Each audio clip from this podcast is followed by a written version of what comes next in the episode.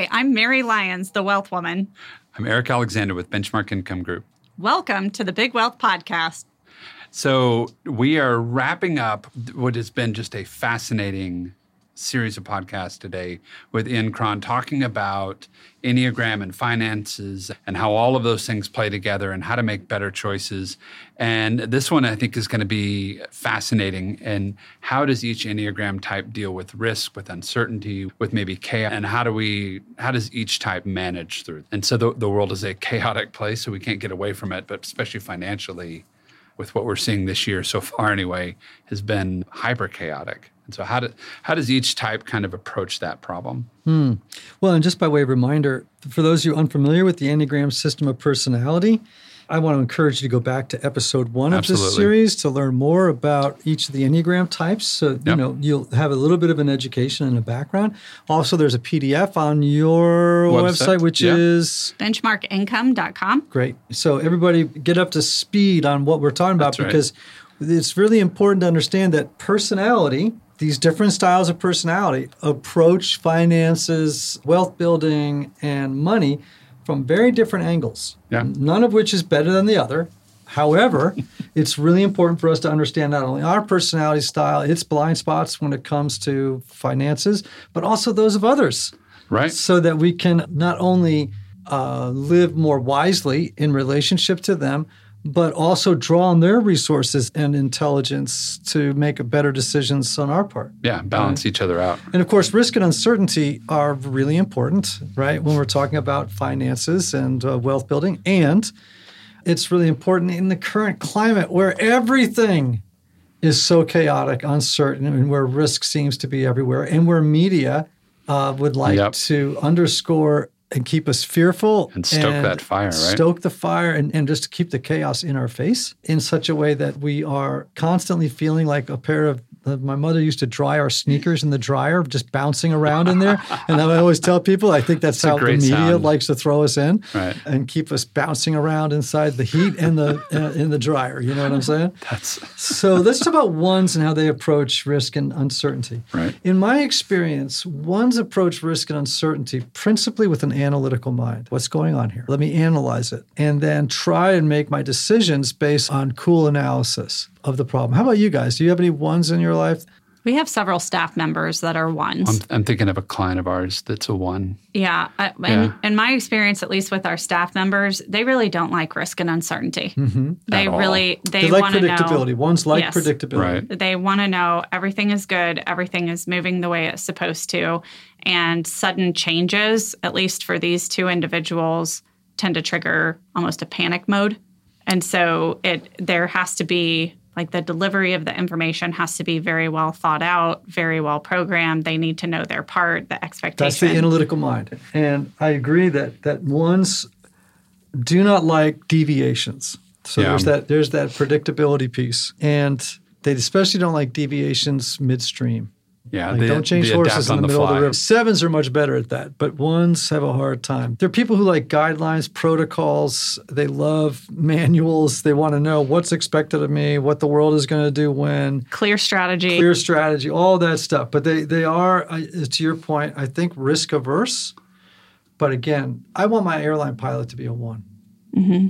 I want that guy or woman to know where in the manual is the page that tells you what to do It's when the engine catches fire. I don't want a four in there because I'm going to start I don't Messing know with what, stuff. playing songs from Phantom of the Opera or something. I you really want to have somebody in there that's cool-minded, analytical, knows where to go, Right. Captain Sullenberger type. yeah, you Right. would have a very inspirational prayer. Right. exactly. Get on the microphone. Everybody repeat after me. Right. My Lord God, I have no idea where I am going. I do not see the road ahead of me. I cannot know for certain where it will end. Yeah, that's not what you want. So Not do you see the ones then sort of backing out into uh, sort of more defense as a way to avoid problems? Like I don't want to play the game so that I don't lose at the game. You know, I don't know how to answer that. I, I guess I would say that I think I was just going to say no. I don't think that ones back out and don't play the game because if if the risk is specific to investing, they know they need to invest in order to to retire one day. And so I don't think backing away out of fear is the right answer for that. Just personally, but I think it's more about leaning into what are the rules I can place around this. It's interesting. Every type has what we call a time orientation. Oh, Mm. okay. So ones, twos, and sixes are very present oriented. Threes, sevens, and eights are very future oriented. Fours, fives, and nines are very past oriented. Doesn't mean that they, so I'm a past oriented type. Right. That doesn't mean I don't think about the future or the present. It just means that I tend to lean more heavily into the past, right? So ones, twos, and sixes are very present minded. A one is going to look at what is required of me right now in this moment, and I will do that. And that's where they tend to lean. And I think in risk and uncertainty, that's probably their stance is to say, okay, here's the risk and the uncertainty. What do we do right now? I will focus on that. That actually In the makes them really good in a crisis. Oh, yeah, sure. Yeah, that's why you want your pilot as a one. I also want my emergency room doctor to be a one or a five. I want you to be perfect when you carve into my brain. Mm-hmm. you know, So one, two, six is present. Four, five, and what? Or nines. Four, five, be- and nine. tend to be more past Okay. oriented. Interesting. Yeah. So what about the twos then? If they are also in the present and they come upon risk, Yeah. Well, let's just look like? remember that money is not a big motivator for twos. That for them, the currency Right. of life is relationships. And I, I think because of that, we can hypothesize that I think they're less risk averse or concerned about risk and uncertainty than I think less so than other types. In part because they might not even bake it into their calculations. They're not even focused on it. They're focused on people and relationships. ah, Does that make sense? And so money's not very much of a motivator to you. Why, risk and uncertainty just don't seem to be like, oh, okay, right. You know, it's not. They're not focused whatever, on. They're not focused on risk and uncertainty because they're not. The money isn't as important to them as it is to other types. Do you think twos are more likely to find an expert and have that be somebody that I know, like, and trust you? So you'll take care of me? you go Yeah. to the thing. Yeah. Yeah, and sometimes might trust too much, mm. nor not stay on top of the expert, like making sure they have that monthly call or that mm-hmm. quarterly call about how things are going. It's like, no, no, I am. You know, mm-hmm. uh, I've worked with twos, man, and they sometimes the two can be way too trusting. yeah. Yeah. Way too trusting. They just expect the best out of people. Because they expect people to be like them. Yes, yeah, which is a, a very egregious mistake in life to assume that anyone's going to be like you, right? So, Yeah. yeah. for sure. I think threes, by the way, talking about risk and uncertainty, they are by nature very optimistic. They are very confident, and I think they are obviously very motivated by money. We know that's from research. Right. I don't think that they're risk averse. I think they see opportunity in uncertain times. So Oh, this is when we lean in. Like, okay. Remember, I asked that question in our previous podcast. What does Mm-hmm. this make possible? I think that's what threes and sevens tend to think about. Okay, well, stuff has hit the fan. Where's the opportunity? in this? opportunity? The 7s going, Mm-hmm. okay, there's crap everywhere. Where's the pony? I think with the three, right? The three is thinking, okay, let's beat the competition. It's market share opportunities, right? Exactly. Let's beat the competition. Let's spot the opportunity before they do in the chaos. And then let's go after it, right? I have a three friend of mine, by the way, just thinking back to this now. He was in the world, he was a Wall Street guy, and he was a, a trader. He saw the down in 2008, nine months before the housing market crashed, he said to me, Sell your house. I said, What are you talking about? He goes, Trust me, sell your house now. And I was like, I'm not gonna, I got four, three kids at home. I'm not going to sell my house. I wish I had. I wish I had. I'd have Right. another million dollars in the bank, literally, if I had sold my damn house. And uh, he was a hardcore three. And as a three, he saw what was happening and he was like, this is great uncertainty and risk. I see what's about to happen. And I am going to leverage this chaos and risk for. So he saw opportunity and went and, he- I mean, made hundreds of millions of dollars. Yeah. He shorted everything. Oh my gosh, that's awesome. Brilliant. he bought and shorted everything. And that's very three ish to me. Also Right. a little seven ish, but very three. So then the four, we talked about this before, almost like the two. It's not a big motivator. No, in fact, for the four is the least likely reports. The self-report as being the, uh, one of the types that are, are the least motivated by money. I think their lack of interest in money or finances also suggests that they aren't highly even aware of the risk or the uncertainty. You know what I'm saying? yeah. I just don't think they're all that aware of it. I can just speak for myself. There's a long season at the, I have a great financial advisor. I let him worry about Sure.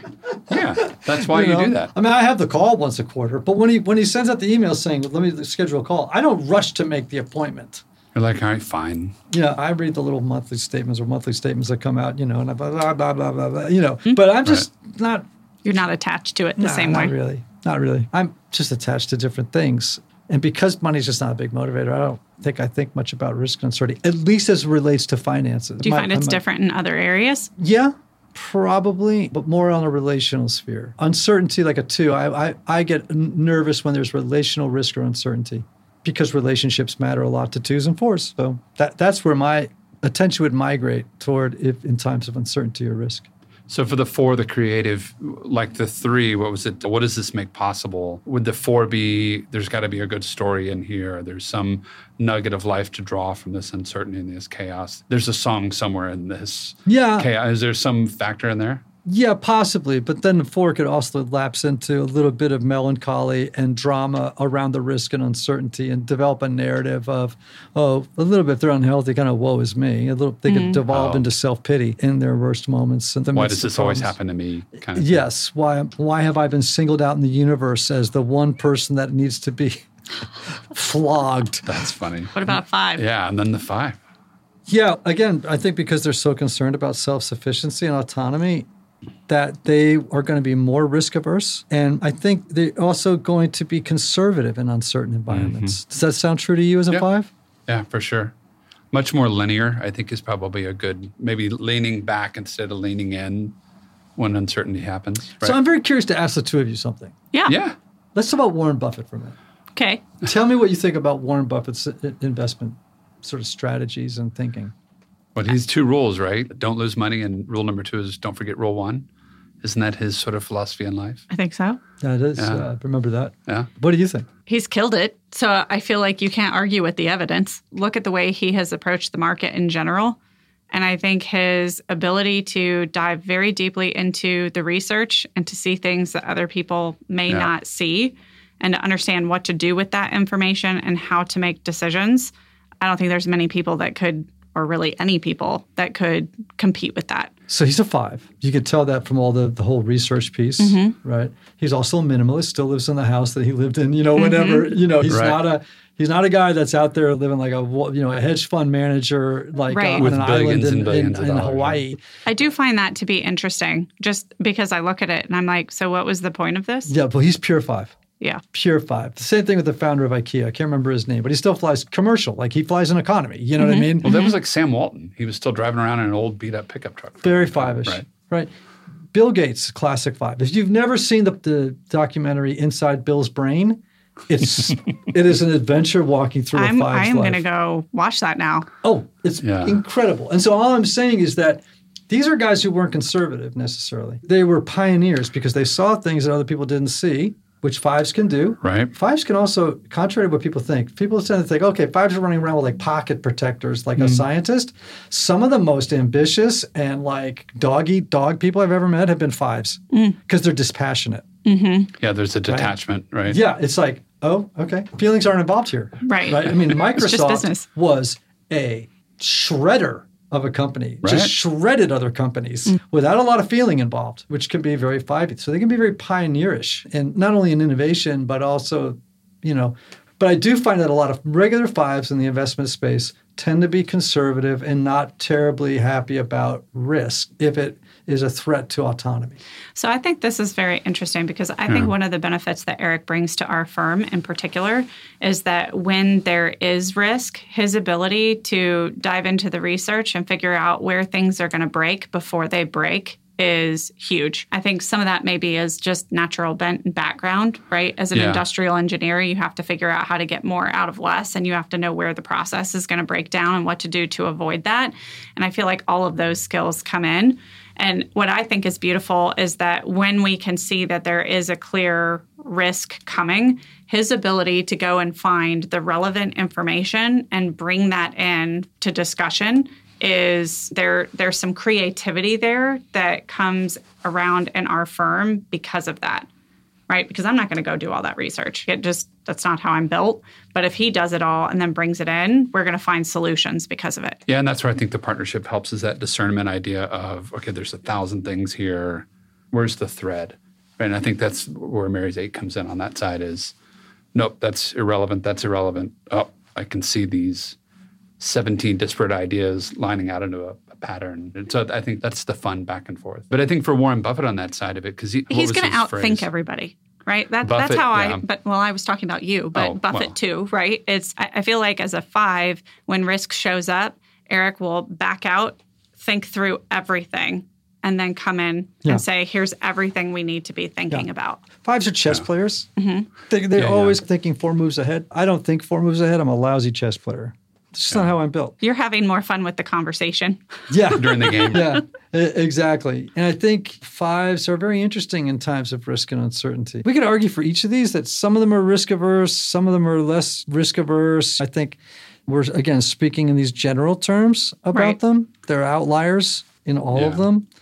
But But I think it's controlled and uncontrolled risk. If you think about Buffett, one of his famous phrases is the the dumbest reason to buy a company is because it's going up in stock value. So I think he's doing that controlled risk assessment to go, yeah, I know where this is going to break and I know where it falls apart and we can manage through that. But I feel comfortable being risky.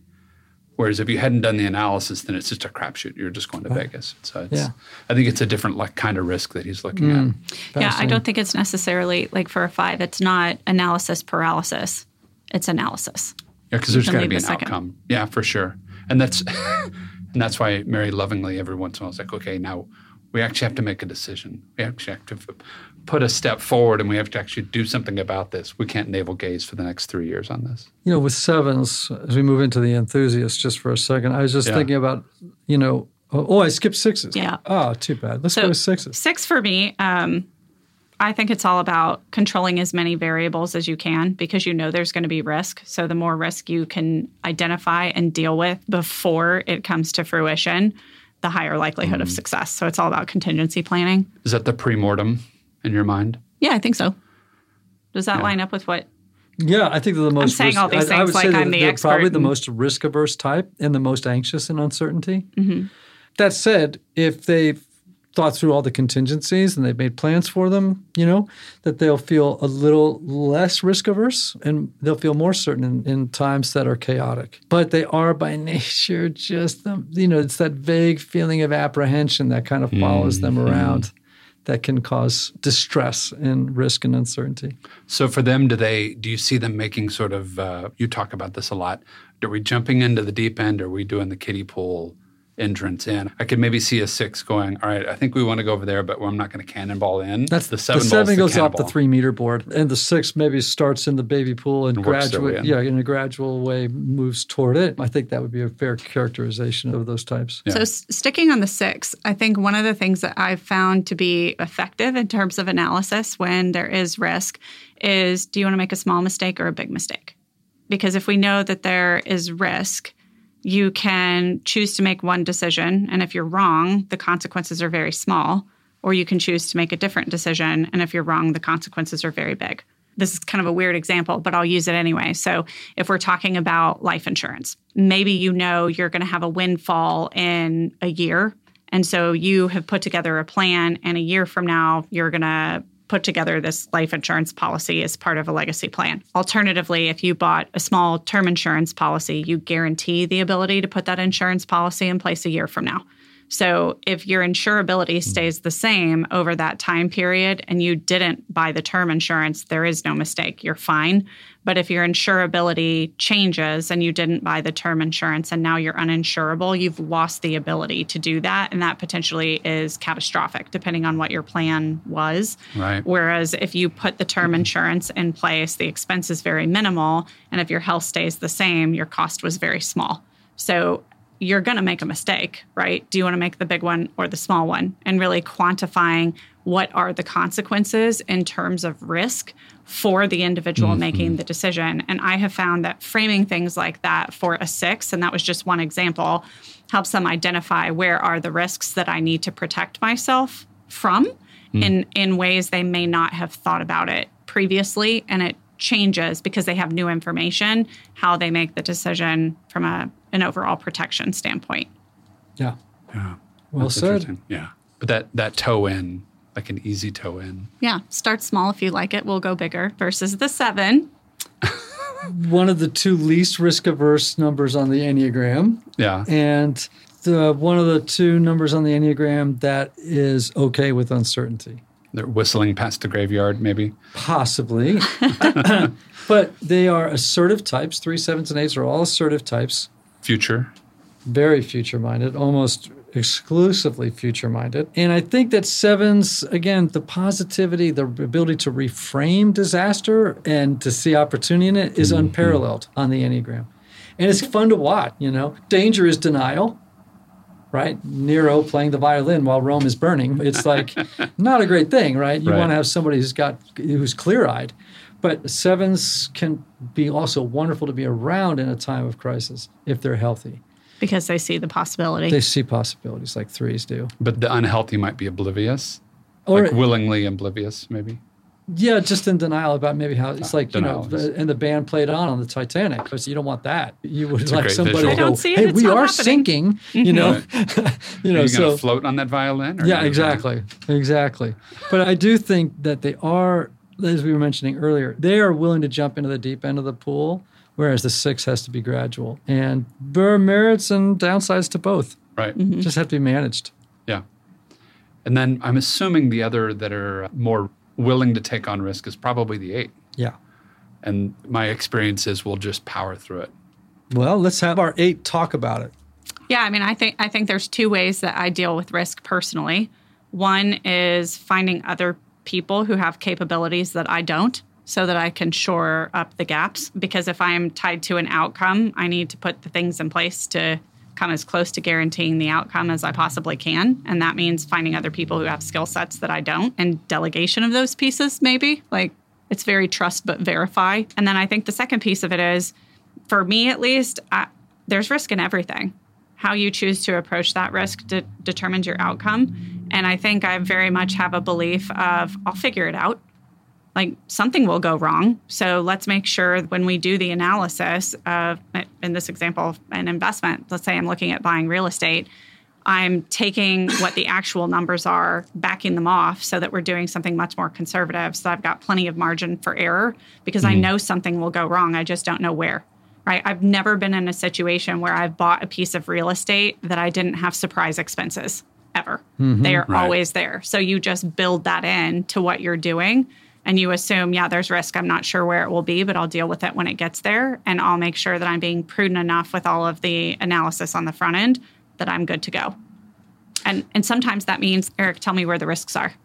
So three, sevens, and eights are going to have the most confidence in the face of risk and uncertainty, for sure. I think the other types, to differing degrees, will have less, obviously less tolerance, but three, sevens, and eights do have the power through thing.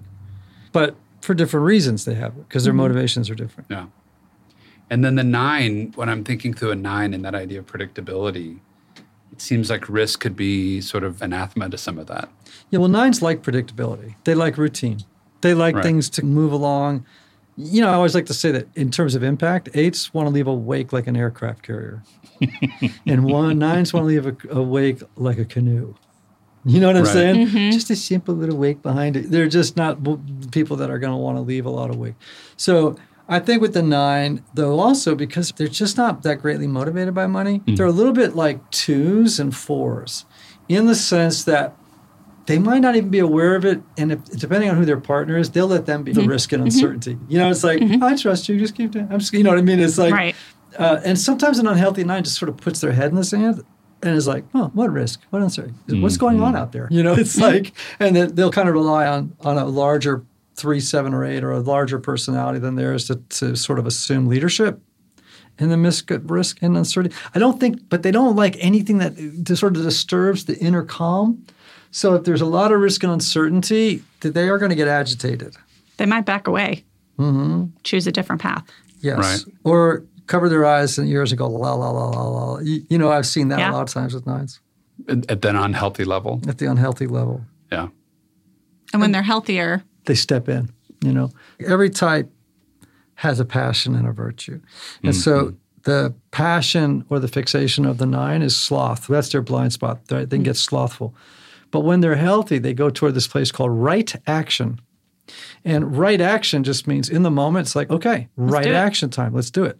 Is it almost like a one? Like what, what's required right now? Well, the one fixation really is resentment, which is uh, on the on the bad side. yeah, on the bad side. Yeah, although all ones have to wrestle with this, right? Resentment that they are, Doing more than everyone else. yeah, and that they're resentful that other people are slacking off in their mind, and that mm-hmm. they have to pick up all. They have to do their share and everybody else's. And then, so what they need to move toward is serenity, which is this idea that God grant me the serenity to accept the things I cannot change, the courage to change the things I can, the wisdom to know the difference. I'm, it's an, I do not have the ability to change or perfect the whole world, but I can be at peace that we live in, in an imperfectly perfect world or a perfectly imperfect world. And mm-hmm. that's okay.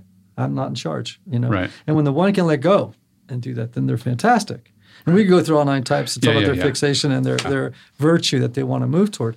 But I think for that nine to move from, in this situation, in risk and in uncertainty, to move from sloth to right action is really important. Yeah, that's fascinating. Man, I'm so excited. This has been so good. Anything else we're not thinking through on that side from a standpoint of risk or uncertainty, just Um, at a general level? No, I, I just think that we want to remember that all types move along a continuum from health to unhealth, from mm-hmm. awareness to lack of self awareness. And again, the thing we want to learn to do is remember that self knowledge is so important. Understand your personality style. Right. Understand how you predictably and habitually act, think, and feel from moment to moment on a daily basis. Then learn to see when you are lapsing into unhealth or into health and then understand how does your type typically make decisions Right. how does it act under risk and uncertainty what's the legacy that you want to leave typically in other words go through all the things we've talked about on all these different podcasts right, Right, right, right. And, and understand that these are probably going to be the way that you move through the world you know Right. and once you know that, you can approach things like finances and relationships and work and all these different things with, dare I say the word, an enlightened position. Enlightened meaning you have illuminated your interior world, you can see it, it's apparent to you. And because of that, you are moving with emotional wisdom, Yeah. which is what we're doing. Yeah, what you we can all be want. intentional and deliberate mm-hmm. as opposed to reactive. yeah, exactly. And Responsive versus reactive. Right. Yeah. This has been great. If they want more of you, where can they find you? They can go to Ian Morgancron, I A N M O R G A N C R O N dot com. There's resources there, there are PDFs, there are Enneagram assessments for individuals and couples. They can also listen to my podcast, Typology, which is all about the Enneagram as Yeah. I interview different types and hear from them about their perspectives on life. Love it. Eric? Economics with Eric at Instagram and Facebook. And mm. I am at the Wealth Woman wherever you social media. See you guys next time. Thank you so much.